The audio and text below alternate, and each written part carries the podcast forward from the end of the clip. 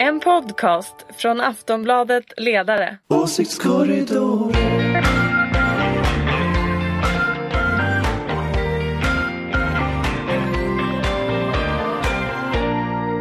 Hej och välkomna till Åsiktskorridoren. Vi är inne i vad som vanligtvis är en av mina favoritveckor. Det är valborg, det är första maj och hela maj månads härligheter ligger framför oss. Men i år så blir det inte så många härligheter. Vi är fortfarande i coronapandemins grepp. Vi har ingen aning om när det släpper, men tills vidare så får vi hålla oss hemma och borta från varandra, hur härligt majsol än ler. Eh, coronaläget i Sverige är som så att just nu har 2194 personer avlidit av viruset. 18 640 är bekräftat smittade. Eh, men då ska man veta att när vi spelar in det här så är det den 27 april, klockan är strax efter ett och klockan två kommer ju Folkhälsomyndigheten med uppdaterade siffror. Så att de kommer ju tyvärr att ha stigit när ni lyssnar på det här. Eh, politiken finns kvar och den ska vi prata om i alla fall. Vi har med oss Ulrika Schenström. Ja, hej! Hej hej! Eh, VD för den gröna och liberala heter Fores och moderat. Ja, stämmer. Det stämmer fortfarande. Och från Aftonbladets ledarredaktion har vi Anders Lindberg. Hej hej!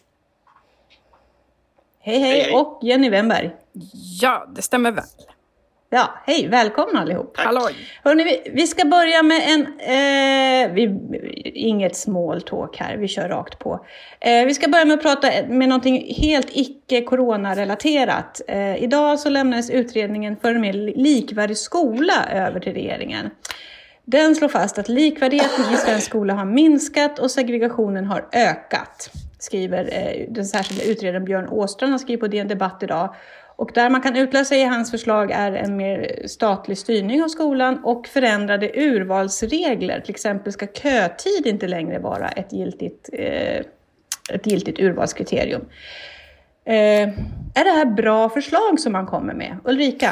Alltså, jag har ju läst den här DN-debatten idag och jag är inte någon skolexpert. eh, Men jag minns hur eh, kommunaliseringen av skolan funkade och det funkade ju inte alls. Eh, Så att, eh, är det inte här bara ett försök att eh, kanske Egentligen vill jag säga att man helt enkelt tänker förstatliga skolan och då kan man väl bara gå all in istället. För att det här med att eh, dela upp ehm, eh, Skolverket i, i eh, i flera delar och lokalt. Jag, jag tror det blir krångligt. Det är väl bara att gå all in. Vill man göra det så kan man väl göra det. Men det här vet jag inte om det kommer att bli bättre av. En halvmesyr tycker du? Ja, alltså, och sen ska jag verkligen, verkligen understryka att jag verkligen inte är en skolexpert. Men man Eh, får tycka ändå. Men, men så där lägger jag mig ungefär. Ja. Anders, vad säger du? Mm, nej, men jag tycker det är bra. Det är liksom lite av en, eh, vad ska man säga, att man försöker ja, reda upp skolan lite grann utifrån den här katastrofala situationen som vi har. Ehm, jag skulle säga att skolan i dagsläget är förmodligen den absolut viktigaste drivkraften för att liksom dra isär eh, samhället. Det och det där är ju någonting som historiskt har hållit ihop Sverige. Att det, det, det, det så att säga, direktörens dotter och, och snickarens son går i samma klass och träffas och, och man, man hittar liksom någon slags gemensam kunskapsbas och ger alla samma möjligheter. Idag är det ju så att om du är född i ett område, ett utanförskapsområde, så är du ju chanslös. Det är ju väldigt många som inte, inte eh, överhuvudtaget går vidare. Och är du som i Stockholmsregionen här så är det väldigt uppenbart att, att medelklassen, övre medelklass väljer ju bort de här eleverna. Man väljer ju skolor på andra ställen och det resulterar ju att du får ju en effekt av det fria skolvalet och friskolesystemet som gör att det blir extremt segregerande. Och det här är väl ett litet sätt att ändå göra något åt det. Jenny, vad säger du? Alltså, vi har ju ganska många trasiga system i Sverige. Skolan är ju ett av dem. Eh, det är ju otroligt länge sedan eh, skolan klarade av att fylla en kompensatorisk roll i livet för eh, barn som har, kommer från hem där det kanske av eh, olika skäl är svårt att eh, prestera väl i skolan. Eh, utan, utan ett reellt stöd från, från skolan. Så det här det är väl ett steg i rätt håll, men det är ju samtidigt så att det här är ju inga nya problem. Vi har vetat om det här jättelänge, att vi har skapat ett skolsystem med ett A-lag och ett B-lag av skolor. Eh, ett system där, där gruvarbetarkids eh, inte sitter tillsammans med direktörskids eh, i, i samma klassrum längre. Vi har ju valt det här systemet. Eh, tycker vi det är dåligt så är det ju bara att välja, välja om. Lite det jag tänkte komma till. Alltså, vad har egentligen... Eh, vilka är de politiska möjligheterna att få igenom några större politiska förändringar? För det här är ju ändå en, eh, något av en juvel i eh, i den borgerliga kronan, ska jag säga, det fria ja, skolvalet. Ja, fast den är ju också lite kantstött på grund av det vi pratar om i den här åsiktskorridoren varje gång, oavsett om det är skolan eller välfärdsföretagen inom äldreomsorgen och omsorgen. Eh, att det inte har funnits tillräckligt bra spelregler. Sen om det har haft med kön att göra eller inte. Men jag tror ju ändå på att det måste kunna finnas Eh, ett antal fria val. Men det ska ju naturligtvis inte göra det som Anders och, och även Jenny säger, att det ska segregera för mycket. Eh, men om detta är rätt väg att gå, just det här förslaget, det vet inte jag. Men, men eh, som Anders uttryckte det så låter det ju Ungefär på samma sätt som när jag tyckte det var dåligt när man eh, tog bort eh, militärtjänsten, alltså att göra lumpen, som också var någonting där människor möttes med över gränserna. Eh, vilket ju jag, eh, jag tycker det, det var ett bra system. Eh, men, men som sagt, om detta är det rätta eller inte, eller om man är helt enkelt... Eh, och, och, jag menar, om man tittar på förutsättningar för, och, och de problem som man har på olika ställen så har ju naturligtvis Årjängs kommun inte samma problem som Stockholms kommun eller Stockholms stad, utan det är ju väldigt, väldigt olika problem som finns. Så att eh, om det kommer att lösa någonting av just de jättestora olika problem som finns, det vet inte jag. Fast, fast på ett sätt, på ett sätt, ett sätt så tror jag det finns ett, ett, en, sammanhåll, en, en grej som hänger ihop med de här systemen. Det är ju faktiskt kötiden. Eh, och, och, just att du, du kan som, som, som förälder sätta ditt barn i en kö när det är kanske ett år. Eh, det gör ju att de som är etablerade i samhället, de som har högre utbildning, de som själva ofta har högskoleutbildning, det är ju de som gör det här först. Så, så det faktum att du har kötid som ett Absolut, instrument, men vad du skapar det i sig är ju möjligen i framtiden. Ja. Men det som är problemet är ju att när jag växte upp i Stockholms innerstad då fanns det ju privatskolor och så fanns det kommunala skolor och om någonting är otroligt segregerande så var det ju de typen av privatskolor där folk skrev in sina barn när de föddes. Eh, det här fria skolvalet har ju ändå lett till någorlunda förändringar. Att, eh, så. Sen, sen finns det säkert massor med skruvar man kan göra här. Men en återgång till en situation där vi börjar få tillbaka privatskolor, det vet inte jag. Det, det är det, det som jag är mest orolig för. Jag växte ändå upp i en sån värld där det fanns privatskolor och kommunala skolor. Mm, Jenny? Mm, och jag växte upp i Kiruna där vi bara hade kommunala skolor och, och det funkade ju. Men det är ju mycket lättare, precis som du konstaterade Ulrika, i en mindre kommun, eh, även om det finns bostadssegregation där, så, så ligger ju områdena ofta väldigt nära varandra och du får genom närhetsprincipen eh, klassrum som är liksom väldigt blandade. Ja. Så att det är väl klart att problemen blir extra synliga i, i storstäder som Stockholm. Så är det ju. Mm. Um, men, men sen finns det ju en, annat, ett annat, en, en, en, annan sak som finns som, som ju inte fanns då när vi växte upp. Och det är ju de här koncernerna, som är de stora vinstdrivande koncernerna. Jag tänker på som Internationella Engelska Skolan exempelvis. Som ju på ett extremt liksom, hårdhänt sätt ändå går fram och vill etablera sig överallt. Uh, och, och, den där typen av liksom, aktörer fanns ju inte på den tiden. Även om det fanns lite privatskolor så här i Stockholm och det fanns i Göteborg också någon tror jag. För mig. Men, men, men det var ju liksom inte på det sättet att man, man så aktivt gick in och sög upp liksom kommunernas pengar eh, som ju de här friskolejättarna gör. Men sen tycker jag också det är en skillnad på olika företag. Academedia till exempel Nej. har ju en mycket snällare strategi än vad Internationella Engelska Skolan har till exempel. Så det är ju olika. Det är olika liksom. Mm, och, då är vi ju och då är vi tillbaka i det att de skolor som eh, var så kallade privata skolor, de var ju eh, i väldigt stor utsträckning stiftelser. Eh, men jag håller med Anders om, om att det skenar iväg på eh, olika sådana här marknader. Men det beror ju på att det inte har varit reglerat tillräckligt mycket. Och då är vi tillbaka i den här tidigare, som jag har tjatat om. Ah, Eva Lindström-utredningen som blev Repalu och som i sin tur eh, endast till slut kom att handla om vinster i välfärd. Så det finns massor att göra här eh, på kunskapsnivåer, hur det ska se ut i styrelser, ledningsgrupper och så vidare. Så att... Men finns det något politiskt intresse i att göra någonting i det här? För jag lyssnade på Lunchekot och jag kunde höra eh, de, de borgerliga partierna, inklusive SD, gick ut och kritiserade. De menar att det här hotade fria skolvalet överhuvudtaget och problemet var inte skolan utan boendesegregationen. Finns det liksom något politiskt? Anders? Jag tror att de, eh, alltså de här, nu ska man ju vara medveten om att de borgerliga, nu kanske inte Ulrika gillar att jag säger, men de borgerliga partierna de är ju så sönderlobbyiserade från de här friskoleföretagen. Och ofta så finns det ju sådana här advisory board i friskolebolagen där man hämtar gamla politiker och det är många politiker som säkert tänker sig en framtid att jobba i de här privata välfärdskoncernerna på olika sätt. Så det är klart att, att jag tror ju borgerligheten har ju inte så stort intresse av att liksom göra något åt den här liksom rövarkapitalistiska liksom inställningen. Men jag är inte säker på att de tar hem det den här gången. Därför att i takt med att skolvalet segregerar, i takt med att friskolorna agerar som Internationella Engelska Skolan gör, så tror jag att det växer ändå en, en väldig ilska ute i landet. Och jag vill minnas att, att det var väl för, förra valet som Jan Björklund var ute och sa, eh, rasade mot så här riskkapitalbolag i skolan till exempel. Det var ju ingenting han gjorde frivilligt utan det drevs han ju till av en opinion. Så att efter Corona när det här soppan är slut, då tror jag detta är en av de frågorna som ändå har en potential att dominera de kommande åren politiskt. Och vart de borgerliga partierna då tar vägen i det, det, det tror jag vi ska ha mer osagt faktiskt.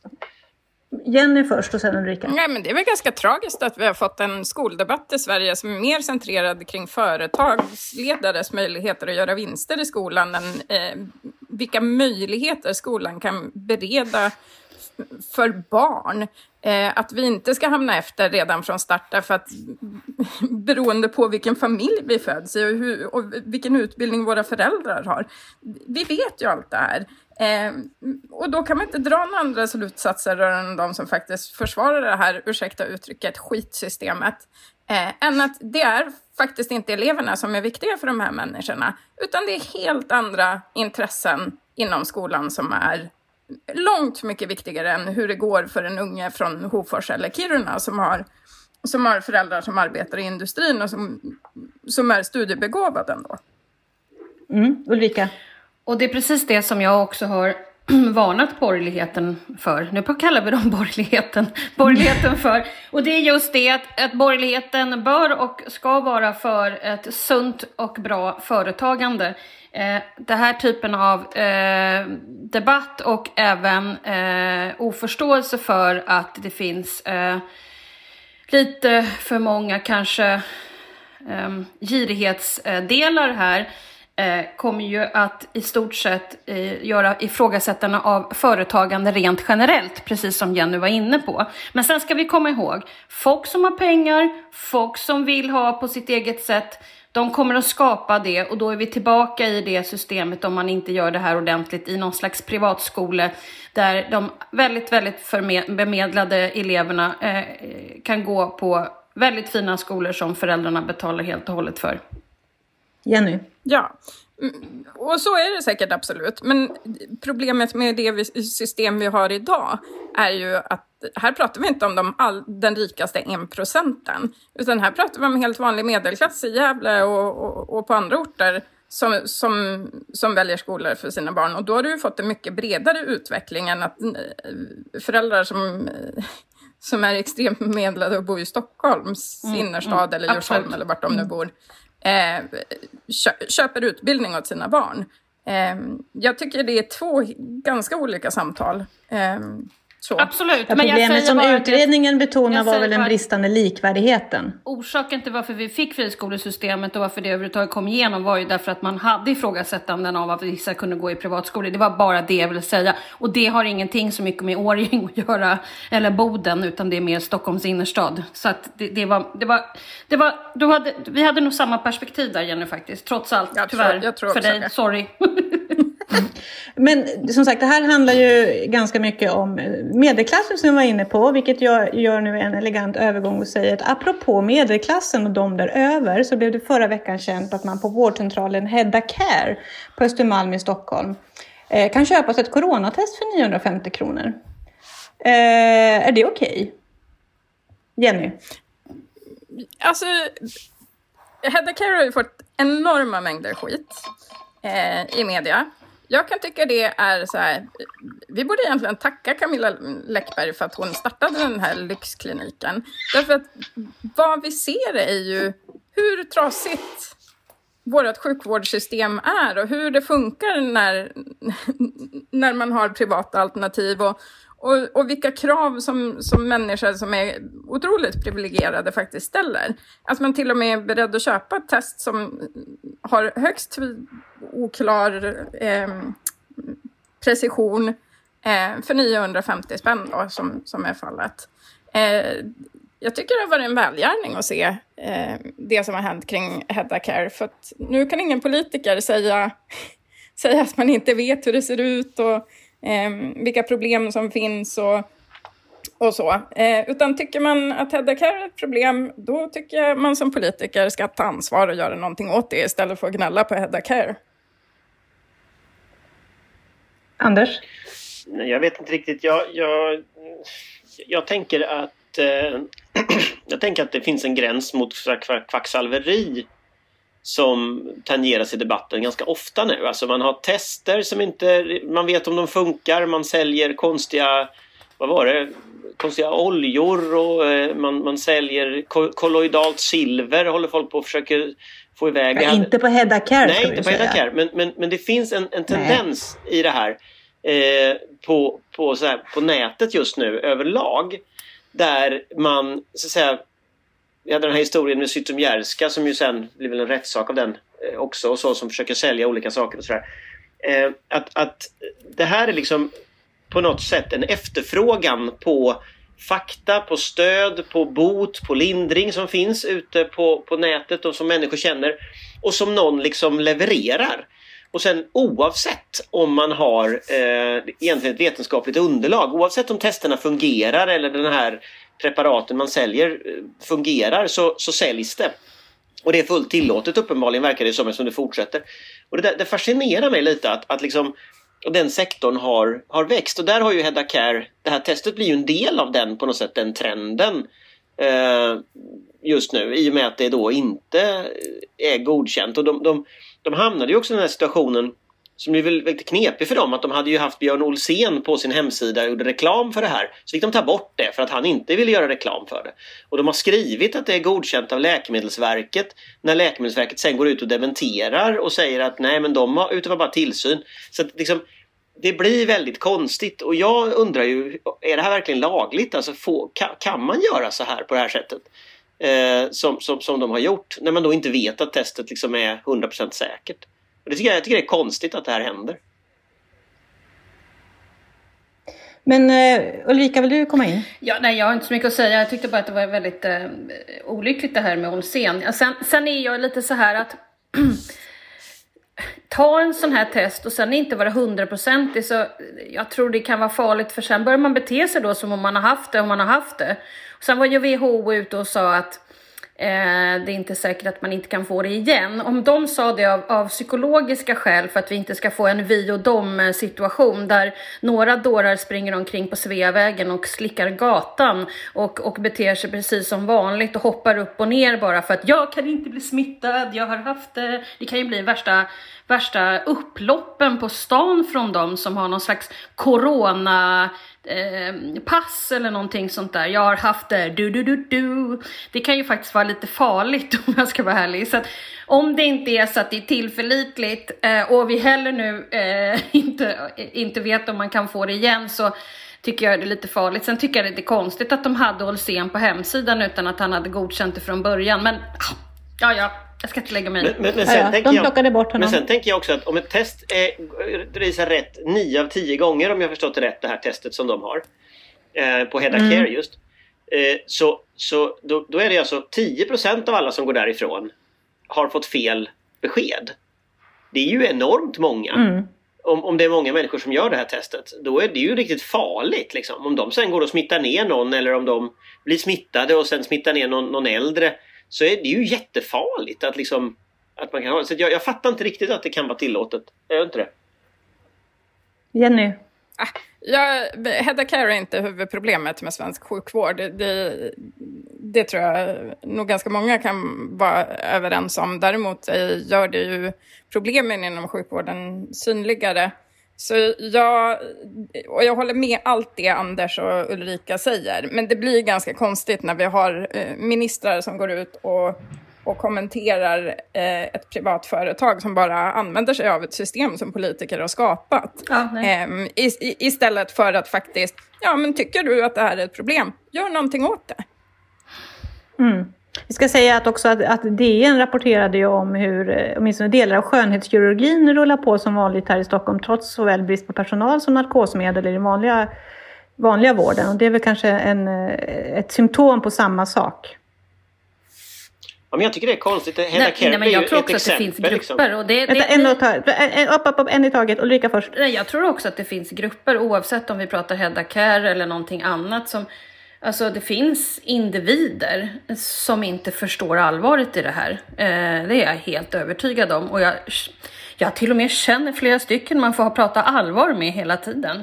Eh, som, som inte tar in det. Och det kan ju vara så, det kan ju faktiskt vara så att det är ett sätt att, att eh, skydda sig eh, mentalt. Alltså, jag vet inte, alla blir, blir ju annorlunda. Men efter sju veckor tycker jag ändå att det borde ha liksom på något sätt sjunkit in. Mm. Mm. Jenny viftar. Nej, men alltså, jag har så himla svårt att förstå vad, vad det är i de här företagens verksamhet det är jag förväntas vara upprörd över. För att frågan ställs innebär ju en, en underförstådd förväntan om att det ska finnas något att vara upprörd över. Jag är upprörd över systemet. Eh, det är ju det som är problemet. Jag, jag kan inte liksom uppbringa... Jag har svårt att uppbringa ilska över företag som, som bara använder ett befintligt system. Då är det ju systemet man ska ändra. Mm. Anders, vill du tillägga något? Ja. Nej, men jag vill bara säga att jag är lite upprörd. Eh, och, och, det jag är upprörd över det är just att man har, har eh, att man erbjuder ett test eh, som inte man vet fungerar till människor. Men då är det själva och, testet i sig, inte att de gör det. Utan att det är ett, att det är ett nej, men, nej, men, test som inte är tillräckligt ja, bra. Jag skulle, jag skulle, säga att det, jag, vill gå ett steg längre. Därför att jag är upprörd över att de levererar ett test som är säkert till 90% Men om de hade haft ett test som var säkert till 100% då hade jag tyckt att det skulle gå till äldreomsorgen istället. Då hade jag inte tyckt att det skulle gå till liksom, människor på Östermalm som kan betala. Så jag, jag, är liksom, jag tycker att det är fel jag tycker det är fel liksom, affärsmodell man använder. Därför att man, man, man säljer någonting för, till människors oro, människor som faktiskt inte behöver den här vården. Och det tycker jag är fel. Det finns ju människor som faktiskt behöver det. Eh, om det nu hade varit då korrekt så. Mm. Okej, okay, vi, vi går in på tredje och sista ämnet för dagen. Eh, vi hoppas förstås att så många svenskar som möjligt överlever den här pandemin. Men frågan är om Sverigebilden överlever pandemin. Vi har som bekant valt en annan strategi än de flesta andra länder. Vi eh, eh, har inte stängt till lika mycket. Hittills har det odiskutabelt lett till fler döda än våra nordiska grannar. Eh, men som de säger, det här är ett maratonlopp och inte ett sprintlopp, så på lång sikt kan det bli ett annat utfall på folkhälsan, det återstår att se. Men det är ju ändå upp och nervända världen där ute. Vänstern runt om i världen förfasas över hur Sverige agerar, medan Trump-anhängare demonstrerar och säger “Be like Sweden”. Det är vi inte riktigt vana vid. Eh, kommer, här, kommer hur vi hanterar coronapandemin att långsiktigt förändra Sverigebilden internationellt? Vad tror ni? Ja, det tror jag. Alldeles beroende på hur det här landar naturligtvis. Eh, och, eh, men, men bara det att vi börjar... Jag tror ändå att går det bra så kommer vi vara klassade som heroes. Men vad som än händer så kommer vi vara players, spelare, eh, testare. Eh, var lite så här, och, och förut har vi varit, vet det här, eh, väldigt eh, trygga många regler och, och, och, man är skötsam i Sverige. Den svenska modellen och sådär. Helt plötsligt så är vi lite wild and crazy så att säga. Och, det, och är det så att vi vinner på det, ja då kommer vi ju vara ett oerhört hot land så att säga. Gör vi det inte så är vi alltså bara galna. Anders? Alltså, jag, jag, jag har ju ganska mycket kontakt till vardags med folk speciellt så glada vänstermänniskor från olika länder runt om i Europa. Och det är ganska intressant att prata med dem för de sitter ju instängda verkligen och har verkligen lockdown. Men, men eh, de har också helt vansinniga föreställningar om hur det är i Sverige. Därför att de har ju sett de här bilderna när, som snurrar runt när folk sitter på kaféer och alltså den typen av bilder. Ehm, och, och, och, det gör ju att de tror ju att det är mycket öppnare än det är. För, för, för om man liksom tittar utifrån deras media och det där tror jag vi ska fundera lite på vad det egentligen är för bild folk har fått av vad vi har gjort. Eh, för för det, de verkar tro att det är liksom öppet och pågår som vanligt och det gör det ju inte. Eh, jag tänkte på det, Vanity Fair hade en text, en ganska rolig text. De skrev att uh, So Sweden is staying the course. If you wanted to frame things in a zero-sum manner you could say that either Sweden makes a fool of itself or it makes a fool of everyone else. Att antingen gör Sverige sig själv till åtlöje eller alla andra till åtlöje. Det där höjer ju också den politiska kostnaden. Eh, så det kommer finnas väldigt många som är intresserade av att sänka oss eh, runt om i världen. För jag menar, det är klart att tänk de som har stängt ner hela sitt samhälle, kraschat hela ekonomin. Om vi då klarar oss utan att ha gjort det, de kommer ju bli, det kommer ju bli väldigt många politiska huvuden som rullar.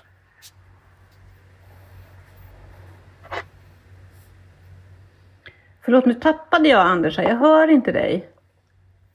Nej, han... Jenny, Jag tycker det är ganska svårt att säga hur det här kommer att påverka Sverigebilden. Vi är ju liksom ett pytte, pyttelitet land i Norden eh, som redan uppfattas som ganska apart. Eh, och är förknippat med saker som Mupparna, Björn Borg och Zlatan. Eh, Volvo naturligtvis. Eh, och det här Eh, det, det beror nog väldigt mycket på utfallet av det här. Ehm, sen, jag vet inte. Det, här, men det är ganska komplicerat. Sen är det ju så att uppenbarligen det finns stark kritik mot, mot den svenska linjen, men det finns också eh, uppenbart imponerade eh, människor av våran linje. Eh, men det är ju alltid så, det är ju alltid svårt att vara den som skiljer ut sig och väljer en helt annan linje än alla andra. Men det betyder ju inte att den där linjen nödvändigtvis är fel. Ehm, om det är så att vi har valt rätt citationstecken eh, linje ehm, så kan det väl kanske vara något som, som, som är bra för, för hur vi uppfattas som land. Jag vet inte. Men när, men är det, inte dags, är det inte dags att faktiskt uppdatera Sverigebilden? Alltså, har inte många möjligen en förlegad bild av Sverige, som Ulrika var inne på? Alltså, vi är ju inte Bullerbyn. Är det inte bra att folk får veta det? Fast det är ja, ju vi har ju också frisläpptheten på 60-talet så att jag menar vi har väl en blandad bild man måste säga. Eh, men, men eh, att vi inte är så räddhågsna i, och, och eh, utan att vi är lite wild and crazy också. Det, det är väl jättebra. Men, men vi, wild vi, and crazy. Vi, vi, är ju faktiskt Bullerbyn på väldigt många sätt om man jämför med andra länder i världen och tittar på så här ekonomisk utveckling och vi har många stora företag som, som drar in exportintäkter. Vi har bland den bästa sjukvården i världen. Vi har liksom väldigt hög livskvalitet jämfört med andra länder, li, hög livslängd. Alltså, det är ju på väldigt många sätt Sverige är ett föredöme också. Man får inte glömma det i det här. Eh, sen är vi ju ett slagträ. Eh, och just nu är vi ett slagträ för Trump-anhängarna och det är en lite udda upplevelse måste jag säga. Det är ju människor man helst inte vill ha i närheten av i sitt lag. Men jag tror ju det mycket bygger på att de inte vet. Apropå kvacksalvare som tyckte man skulle dricka klorin. Ja, nej men exakt. Ja, det är ingenting Sverige står för. Nej men vi vill ju inte eh, vara i det laget. Men hur, liksom. hur, hur viktig är Sverigebilden då? Spelar det roll? Ifall folk tror att vi är trygghetsknarkare eller att vi är galna. Alltså det spelar en otrolig roll. Eh, och jag skulle säga att, att tittar vi över tid rent säkerhetspolitiskt eh, så har informationskampen eller kampen om informationsarenan kring olika länder blivit eh, allt viktigare för, för liksom varje år som går. Och idag så skulle jag säga att det är den centrala konfliktarenan runt omkring oss och då spelar det jättestor roll om Sverige är ett samhälle i sönderfall Eh, Eh, eller om Sverige är ett samhälle som det går bra för. Och orsaken till att Ryssland och Kina lägger ner så mycket pengar på att framställa oss och Europa som ett sönderfall, det är naturligtvis att de vill ha geopolitiska fördelar av det. Så att jag menar, jag tror vi kan vara helt säkra på att liksom Sverigebilden är jätteviktig. Eh, men sen, eh, det här är ju liksom en riktig fråga det här viruset. Det är ingenting som, det är inte en fråga för Sverigebilden. Det kommer att påverka Sverigebilden vad vi än gör åt det.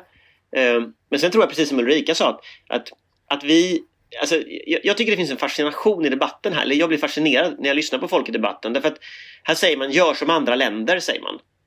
Och så tycker ingen i Sverige det. Det där är något intressant liksom att vi är så vana att vi kör vårt eget race. Så att folk liksom backar upp det här egna racet eh, liksom ändå. och det vet tusan hur det hade gått i andra länder. Eh, men vi har nog en bild tror jag internationellt av att vi går lite vår egen väg. Och att det är bara bra, för det brukar gå bra ungefär. Mm. Alltså har inte det också att göra Ulrika, med... Nej, jag håller med. Alltså, jag, jag tror att all... Ja, men Jenny, förlåt. Hur ska Jenny. Det? Nej, jag tänkte bara säga att fast det har väl också med vår egen självbild som bitvis är ganska självgod i Sverige att göra. Att, så här, vi vi har en hög myndighetstilltro. Eh, vi tycker att eh, vi på många sätt är bland de bästa länderna i världen. Eh, det finns fakta som eh, stöttar att vi faktiskt är väldigt bra på många områden. Och då blir det ju inte heller så svårt att, att ha mm, tillräckligt med självförtroende och självkänsla för att driva en linje eh, som nation som, som inte linjerar nödvändigtvis med vad andra länder väljer eh, för sina befolkningar. Um, och jag hade väl, jag, jag, är väldigt glad över att bo i Sverige. Uh, jag är ganska nöjd faktiskt. mm. Ulrika? Eh, ja, jag kan bara avslutningsvis säga att folk är också ganska lo eller väldigt lojala till och med eh, i, i, Sverige. Så att vi, vi, vi eh, slår ju... Vi, vi, jag tror vi är för den här linjen och ganska stolta över linjen eh, oavsett eh, faktiskt. Eh, men däremot, jag, och, och, jag har inte sett så många forskare och sådär som har, har eh, snackat skit om Sverige utomlands. Det var bara Olsén som jag såg så hade suttit med Tegnell och höll med honom hela tiden och sen intervjuades av NRK och då tyckte att allt i Sverige var fel. Eh, så det är den enda jag har sett som inte har varit lojal mot landet så att säga. Det får bli sista ordet för den här veckan. Vi säger tack och hej. Tvätta händerna, nys i armvecket och var snälla mot varandra. Tack så mycket Ulrika Schenström, Anders Lindberg och Jenny Wennberg. Vi hörs nästa vecka. Hej hej! Hej då! Hej!